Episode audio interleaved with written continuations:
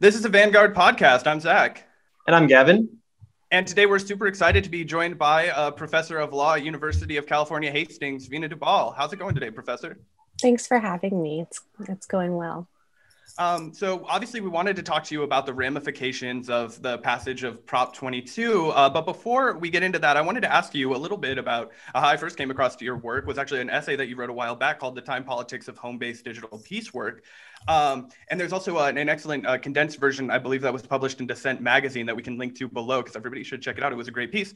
Um, and in uh, that, you sort of draw the comparison of women of the early 20th or uh, 20th century and the Gilded Age who participated in the piecework economy uh, to those uh, people today who are doing contracted work for Amazon, like data processing uh, at MTurk. And you know, you aptly quoted Upton Sinclair's uh, "The Jungle," I believe, at the beginning. You know, essentially underlining the fact that any of these, you know, New Deal era victories that were fought so hard for in the 30s have essentially eroded and now no longer apply to the modern day economy.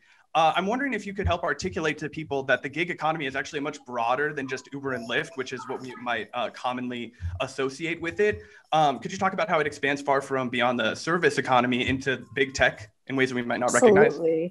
Absolutely. And I, you know, I'm really fighting against um, the idea of even talking about a gig economy because um, it's not a sector, it is a labor practice. And really, um, it could be any of our jobs right? Like anyone, any one of us could be paid through piecework. I could be paid through piecework. In fact, um, adjunct professors are are in a way paid through piecework.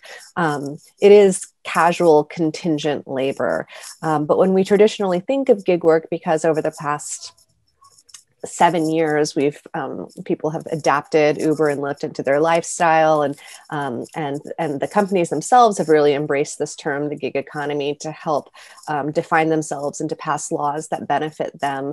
Um, Uber and Lyft is essentially piecework. It's companies that are engaging in regulatory arbitrage so they don't have to pay things like the minimum wage, overtime compensation, unemployment insurance, and, um, and workers' comp to the people who create value for the company.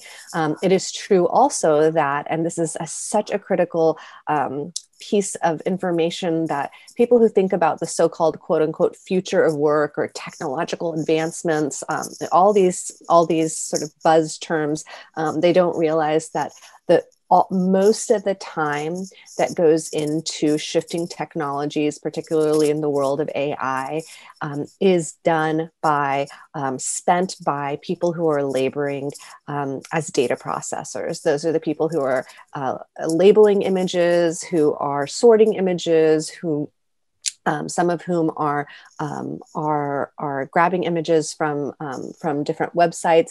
Um, even the people that are collecting the images, most of these people are being paid by the piece. So just like Uber and Lyft drivers are only being paid for the ride itself. Um, the people who do this are only being paid uh, if they're if they're working via Amazon Mechanical Turk or a similar similar um, similar company, they're only being paid um, for each image that they label and that they're being paid a fraction of you know of a sometimes a fraction of a cent or a few cents for every image that they label and it ends up um, amounting to in the us about $2 an hour. Um, and because of the cultural competency involved in some of this work and the um, and the english language skills um, etc this work is performed not by people um, uh, you know just in the global south but by people in the us so um, AMT workers, Amazon Mechanical Turk workers are, um, are home workers, um, many of whom are in the US and in India because, um, because of the English language, language skills required. Um, again, and we know in the US that they're making uh, a third, less than a third of the federal minimum wage. So um, on average, about $2 an hour. Yeah, and, and I, I just wanted to extrapolate from there and talk about Prop 22. Obviously, you know, in we talked about in a previous piece for the Vanguard after Uber acquired Postmates as kind of a show of strength and, and, a consolidation in order to, you know, kind of push this legislation through at a time when, you know, uh, there was a lot of actual frustration even at the state level with uh, these companies because um, you know, as you mentioned uh, when we spoke, uh, you know, these are companies that should be paying into things like um, unemployment benefits and and you know things that taxes that should be going to the state so that they can take care of people when disasters like this one um, strike. Uh, however, when Prop 22 was presented, it was presented pretty much pretty narrowly uh, as a like, oh, this is going to be affecting Uber drivers, this is going to be right. affecting Lyft drivers, and obviously that was largely because of the 200 million dollars that was uh, used in um, you know essentially peddling propaganda by these um, massive uh, tech firms. Uh, could you talk about how now that you know these workers obviously no longer have to be classified as workers, uh, that this will affect not just Uber drivers but everyone else, and kind of what ramifications we have to deal with now that Prop 22 passed? Yeah, um, it's as I've said before, the most dangerous law that I've seen in my own lifetime, my most most dangerous labor law that I've seen in my lifetime. Um, I still feel um, you know, sick to my stomach that it passed. Um, and before I even go into Prop 22, I just want to say to, to those who are watching or listening that the system of um, of employment rights that we have in the U.S. are so limited. They are really limited. Um, for many, many years, we've been fighting to raise the federal minimum wage. Um, we've been uh, fighting for something better than overtime compensation, something better than unemployment insurance, which is so hard to get. We have such a limited um, array of regime of employment rights in this country, and that we're having to defend those limited rights is um, is is particularly gut wrenching. Um, and in California, what Prop 22 does is take away all of the rights that workers have, the, these very lim- limited rights that workers have, um, and that too taking them away from the most uh, low wage um, people of color workforce, so the most vulnerable and marginal workforce, um, taking them away and, um, and calling them something that they're not, which is an independent contractor. So independent contractors, independent um, small business person typically, you know, sets their own prices. They decide when and um, when and where to work. They are able to sort of advertise and quote unquote hustle um, to to make a living. Um, and in, uh, Uber and Lyft drivers, Instacart workers, DoorDash workers, Postmates workers, these people cannot do any of that. Um, their prices are set by the companies. They are told when and where to go to um, to make a living, and those people are no longer paid, um, are not required to be paid by um, by the time that they work. So now you can legally do work in California and these for these companies and um, and actually go home in debt, and it, and you are that's that's on you. The interesting thing as you um, as you alluded to in your question is that this does not just apply to uber and lyft and doordash and instacart um, uh, workers. For the first time ever there is a new category two new categories of workers in california transportation network company workers and delivery network company workers. Um, and these laws were written such that new companies and old companies, in logistics in particular, um, can now be formulated to fit this definition, and those people no longer have to pay their workers um, um a living wage. So, for example, um, if you are a warehouse worker and they do they um, they make it so that you are doing any part of delivery or any aspect of delivery delivery, you are a delivery network worker that can be dispatched by an app and no longer get the minimum wage, no longer get workers' compensation and what is considered the one of the most dangerous jobs in America. So if you're injured, you and your family are, you know, shit out of luck. Um, this really will give Amazon the opportunity, and I haven't heard anyone talk about this, but um, give Amazon the opportunity to really establish a monopoly hold in logistics where they already are have a growing um, a growing share of um, of the market. You know, the one of the the Teamsters have, you know, have have long represented um, UPS drivers, and FedEx has been the um, the big um, the big competitor for them and FedEx is, you know, this terrible company that has long in been litigation against their own drivers who they claim are franchisees.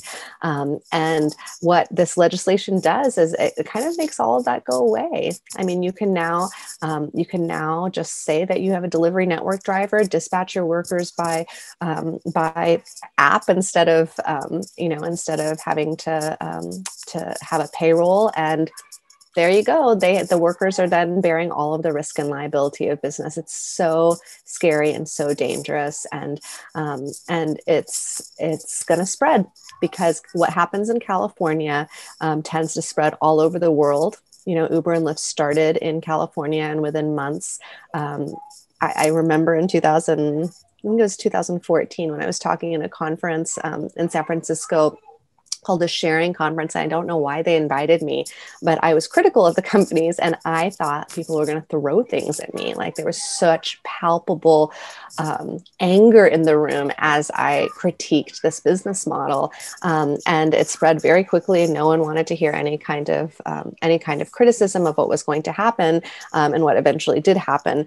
And I'm, I'm worried that this is going to spread. Um, they're already working on federal legislation um, and now that is you know similar to what they got in California. They're starting the same um, campaign in New York. I believe they're also doing it in Illinois, and that's these are just the places where we know it's happening. Um, and they have a blueprint for how to do it. You pour two hundred million dollars into an election.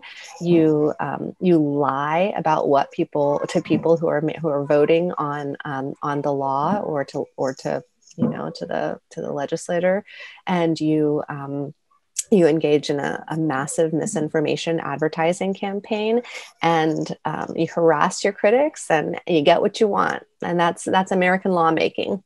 Um, so it's it's it's quite um, quite frightening. Really um, it keeps me up at night.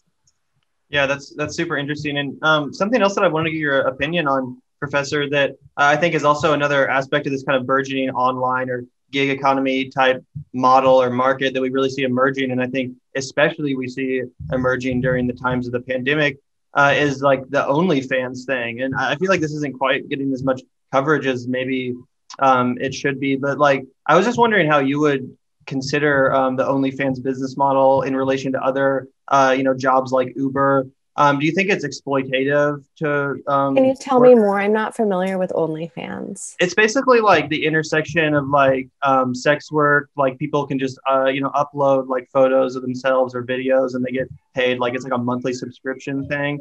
Uh, it's uh-huh. becoming really popular, and like the pandemic, and a lot of um, people so if you don't know uh, much about it, that's cool. You don't have to comment on can it. Can I just look it up? It sounds so yeah. interesting. Yeah, maybe you can, the, you can edit this out as I look it up.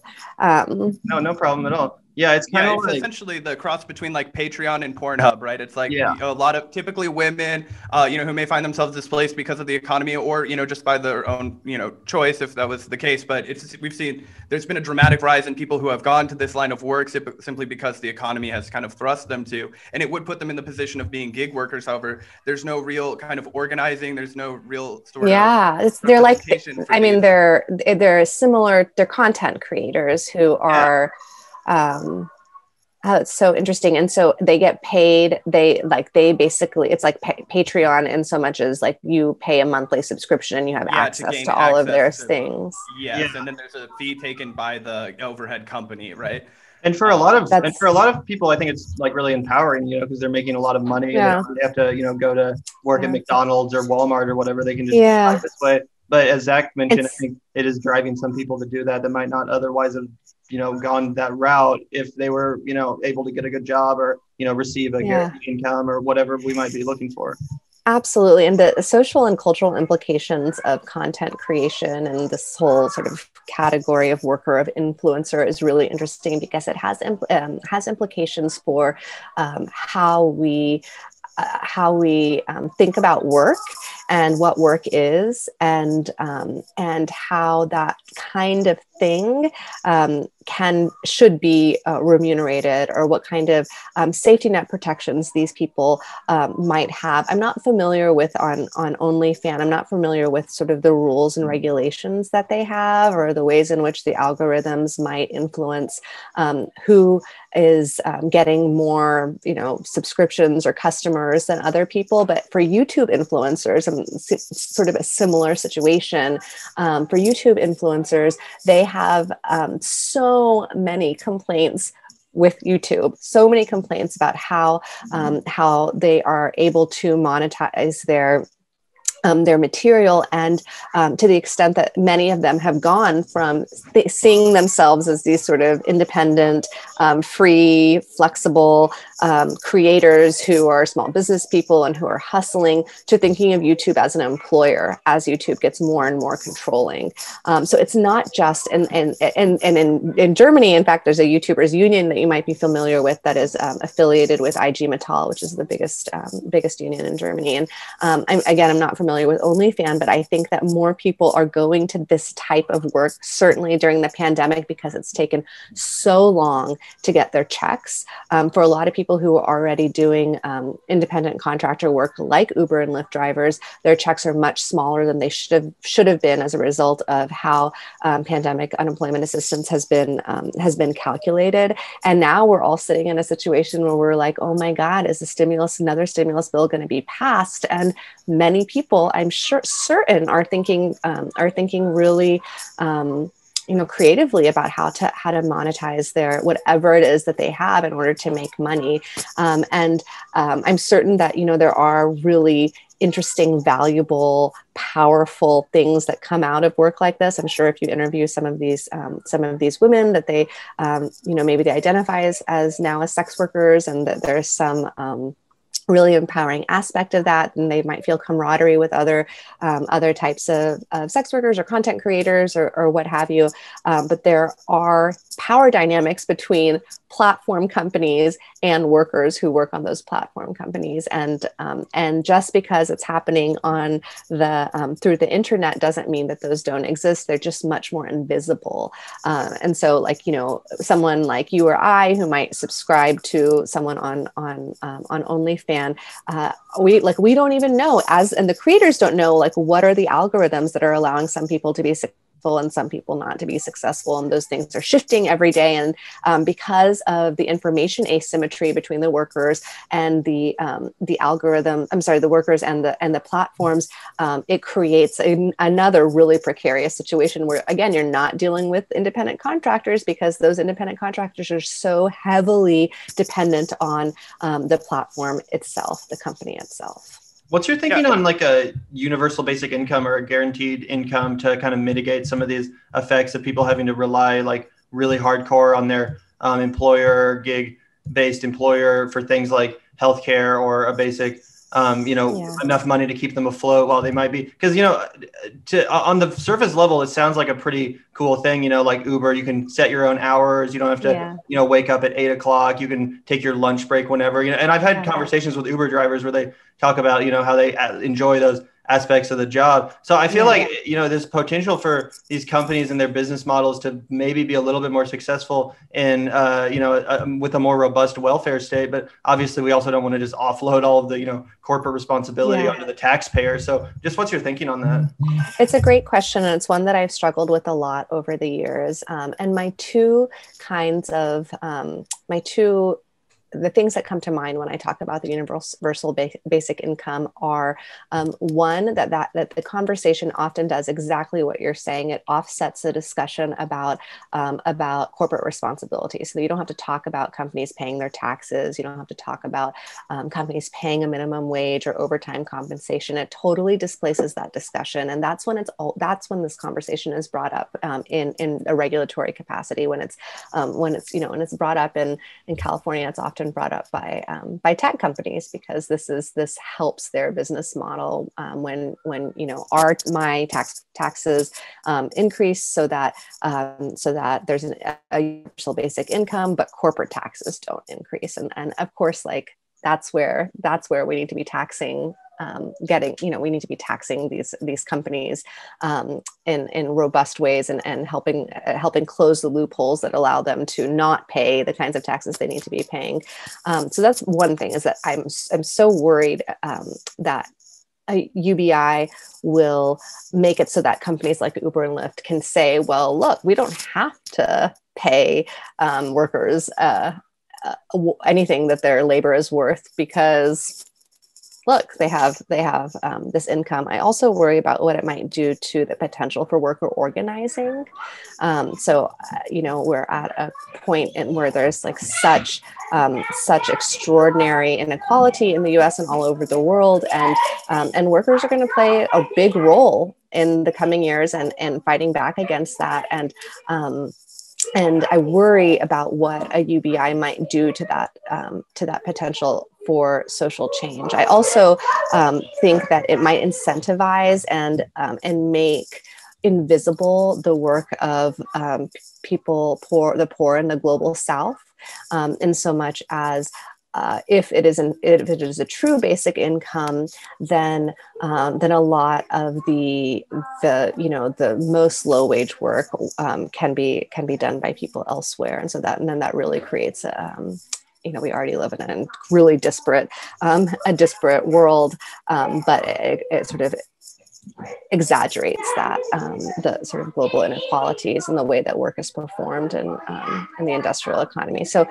like on, on the face of things i think it, it is interesting and i want to continue to think about it. And i um, and i do, do, continue to have these kinds of um, discussions with um, with colleagues.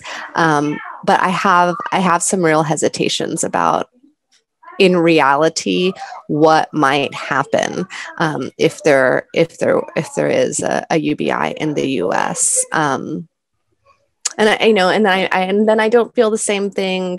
Like I feel like there are ways to establish a social wage that maybe um, maybe gets around some of these issues. Um, I don't know, but I do know that regardless of whether or not there is a UBI or some kind of social wage, that they that the aspects of gig work that you're describing that people like. I mean, who wants a boss? I don't want a boss. That's why I'm I'm, I'm an academic.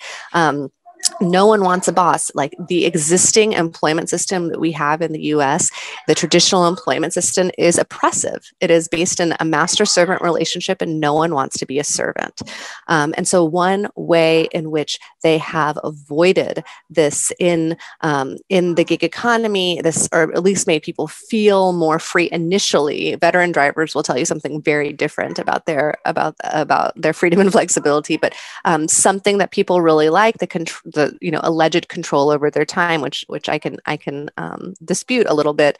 Um, that is something that economists have found just in the last few weeks with studies um, that you know not only is it not tied to employment um, explicitly.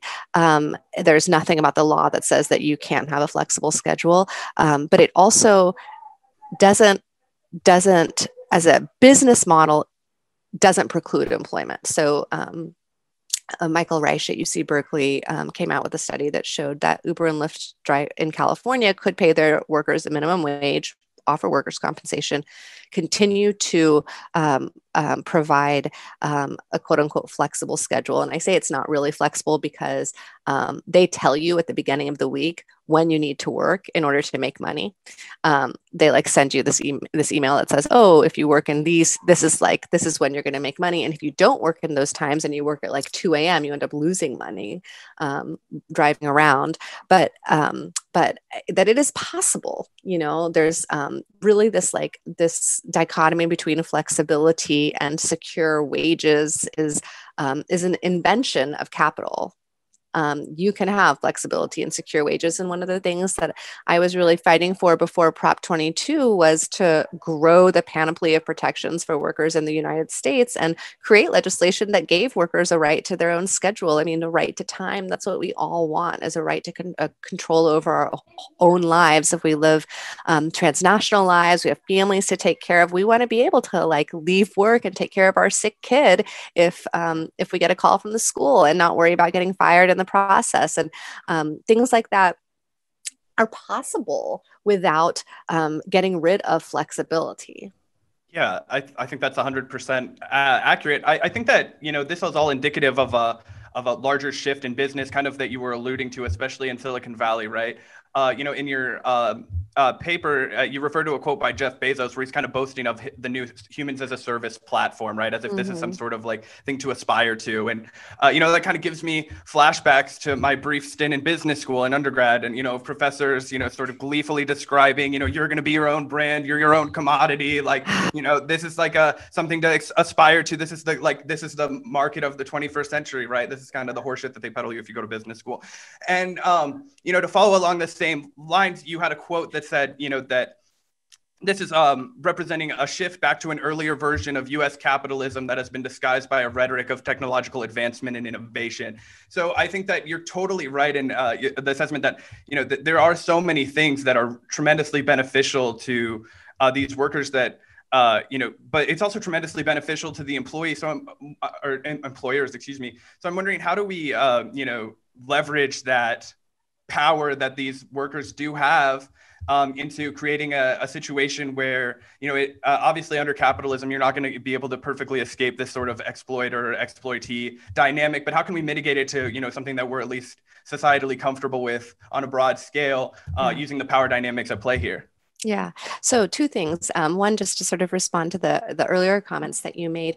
I often think like if people really um, it's hard sometimes it's hard when you're in a situation to really see the situation for what it is um, but you know i don't know where you guys live but i live very close to silicon valley and we're in kansas city Oh, okay. So um, I live, you know, I live in the peninsula, which is just in between San Francisco and Silicon Valley, and the dichotomy between the way that um, internal employees and executives live um, versus how these workers who are creating the value for the companies that are actually doing the work live is something out of a Charles Dickens novel. I mean, it is really, really startup. And the other thing that you notice, and I did, uh, uh, you know, and uh, full disclosure, like I, you know, I worked at a startup for a little bit of time when I was in college, and you know, you get really like firsthand exposure into how fucked up capitalism can be, right? Because you have one dude who's like a bajillionaire and he's the boss, and then he hires yeah. a bunch of people that he pays fifty grand and you know, point zero zero two five percent equity, telling them that they're going to get rich as soon as he sells this for a billion dollars, and then,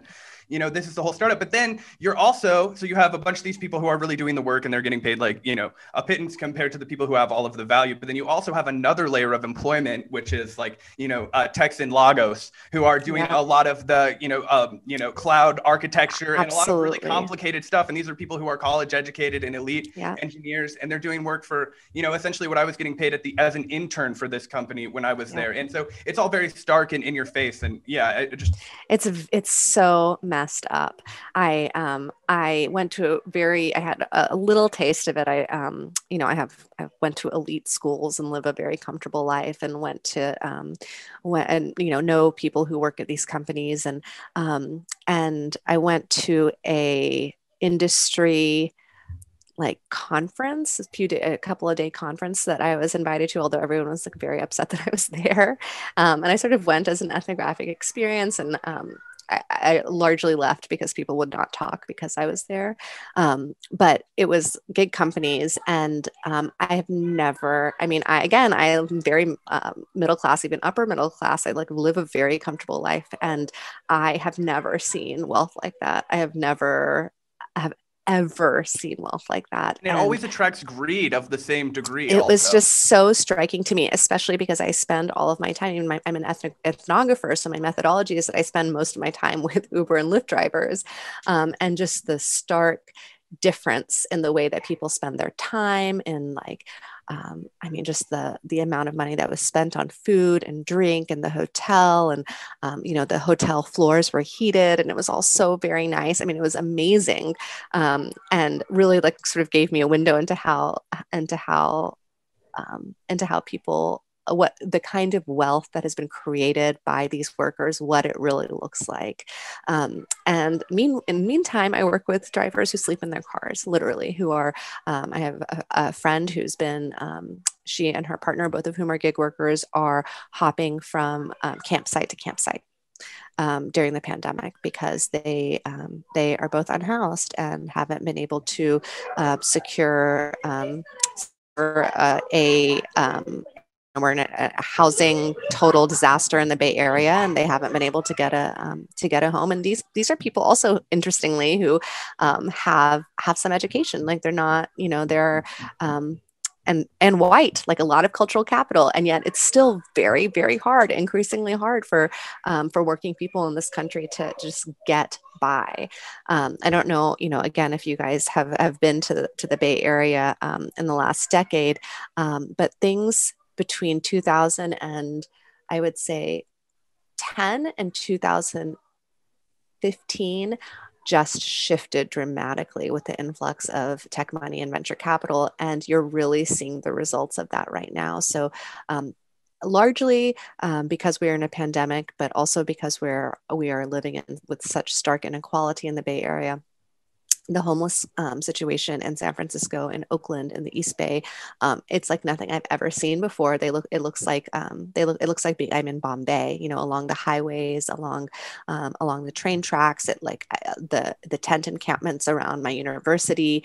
Um, it is their whole communities of people you know it's not just a few unhoused people here. There are whole communities of people um, that are forming in tent communities around the bay area. And again this is directly as a result of, of these business models. I mean um, i think you can like you know you can draw draw a line from point a to point b in terms of cause and effect. Um, and yet we had prop 22 pass which just cements this economic situation. And I, like i don't it just it doesn't take um, a phd or years researching this to get it there is a direct relationship between um, between workers being paid nothing and um, and the visual the very palpable rise in inequality all around us and it is it's just like so striking to me that um, that people aren't enraged. Um, and your, your, I'm sorry, your other question before I get to your question, um, your other question about like what we can do about it is like organize you know certainly certainly um, regulations and laws um, you know I, I, I have a, I have a little bit of um, of of a, an anarchist streak in me. Um, but hey, I do, I've got do, David Graeber right behind me. Yeah, I do believe in um, you know in regulation and laws, and I think like that is the way to go. But we didn't get AB five in California because there there were you know well-meaning legislative. Um, decisions that were made. We made it because the workers rose up, and it was not a coincidence that for the first time you had a um, a uh, a group of people who were um, the first in the US um, that were independently organizing um, just Uber and Lyft drivers in California. They were um, drivers themselves and um, they were growing really, really, really fast. And it was their direct actions, it was their strikes, it was their protests, it was all, you know, them marching to demand higher wages and secure a secure living that got that law passed. And, and the companies just um, threw shit at them with Prop 22. Yeah.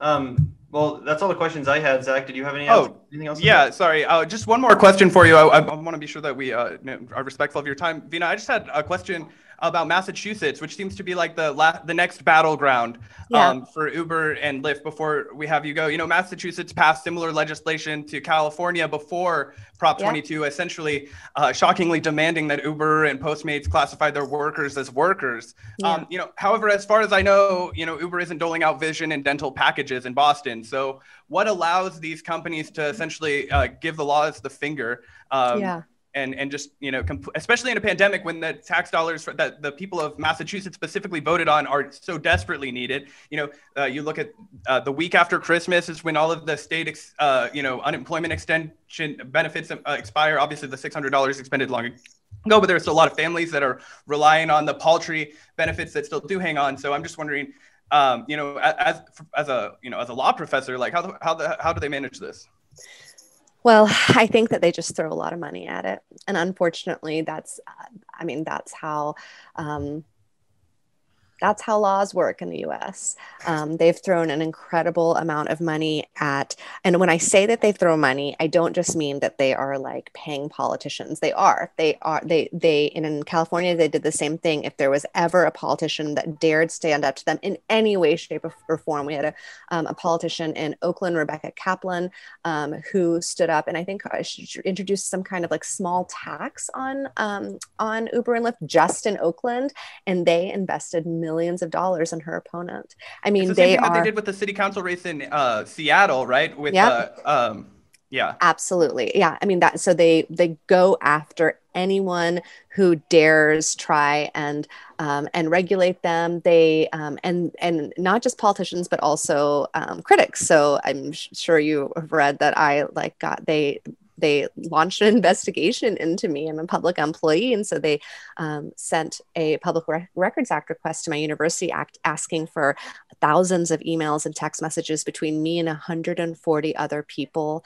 Um, you know, there was a number of um, of really crazy articles written about me in the right wing media um, that I can. I mean, why would anyone write? I'm like not, you know, I'm not like I'm Kim Kardashian. I don't know why anyone would be interested in me, but it's, um, it's, you know, it, I think I'm, I, I, I can't directly tie it to these companies, but it, it, it makes sense that that uh, they would be motivated to do stuff like that. I mean, they just um, they throw they throw money um, every way they can to get their way. It's like, I mean, it's sleazy and it's um, it's gross and what's even weirder is that they've never made a profit so this is venture capital money that they're spending. Some of it is debt, most of it is venture capital money, and, um, and they still haven't made a profit throughout all of this uh, misclassification, all of this. Um, regulatory Isn't arbitrage. that part of their game though, right? They don't make any profit so that they can expand market share and also not pay any taxes. Yep. I mean, that is um, that is definitely part of their game. Um, but I don't see how they're going to get out of it. And yeah. um, unlike Amazon was, you know, Amazon, I think sort of pioneered this model and some famously pioneered this model in some way. And it was clear how Amazon was eventually going to get out of it. And um, with these companies, it's just unclear. You know, they their end end game was self-driving cars and Uber has famously divested from self-driving cars because it yeah, your piece seemed like it was half a century, if I'm not mistaken, right? That's kind of yeah. throws a fucking wrench in the whole. We're already yeah, I third, mean, uh, inning, Andrew Yang that's what that's what the the the executives who are being honest are saying like that's what volkswagen has been saying like you know if you listen to dara khosrowshahi he said oh like we're going to do it next year but he also said we would have flying taxis by this year so there's like a lot of um of you know forgive my language but just like a lot of bullshit that goes into um goes into what these um these people say. I mean and i just uh, just because i'll just say this because it, i think about it all the time. There was a um a, an interview that um, a live interview that uh, Professor Galloway and um, and another person did on a famous tech blog of of, of um, Khosrowshahi during the Prop 22 fight, and right after he wrote that that um, editorial that was full of crap in the New York Times. And he was saying how he really wanted to do better for the workers and really wanted to just improve working conditions. And literally yeah. oh two seconds God. later, he said, um, But you know, we will have self driving cars in, in, in three or four years. And I mean, that's not happening, but um, that moving so quickly and easily between one lie to the next and having those lies be contradictory was just such a, um, such a golden moment in um, in in, in um, tech interviewing. It was really, you know, he didn't even he didn't bat an eye. He just like literally went from one lie to another, and no one noticed that it was, you know, the, the interviewers didn't notice that it was um, a contra. These were contradictory statements, um, but. I, so I, I don't know. I don't know what's going to happen with these companies. I um, it's going to take if they do eventually turn a profit. I think it's going to take um, raising prices a lot mm-hmm. um, more than they have right now, and which was always the case, and continuing to exploit workers. Sounds like the racket of the American economy. Uh, yeah. thank you so much for joining us today. Uh, it was a it was a wonderful conversation, and we're so grateful that you took the time to chat with us. Thank you so much for your questions and for doing this work, and um, and I enjoyed it. Thank you so much. Yeah, thanks so much. we really appreciate it. Have a great one. Take care. Bye bye.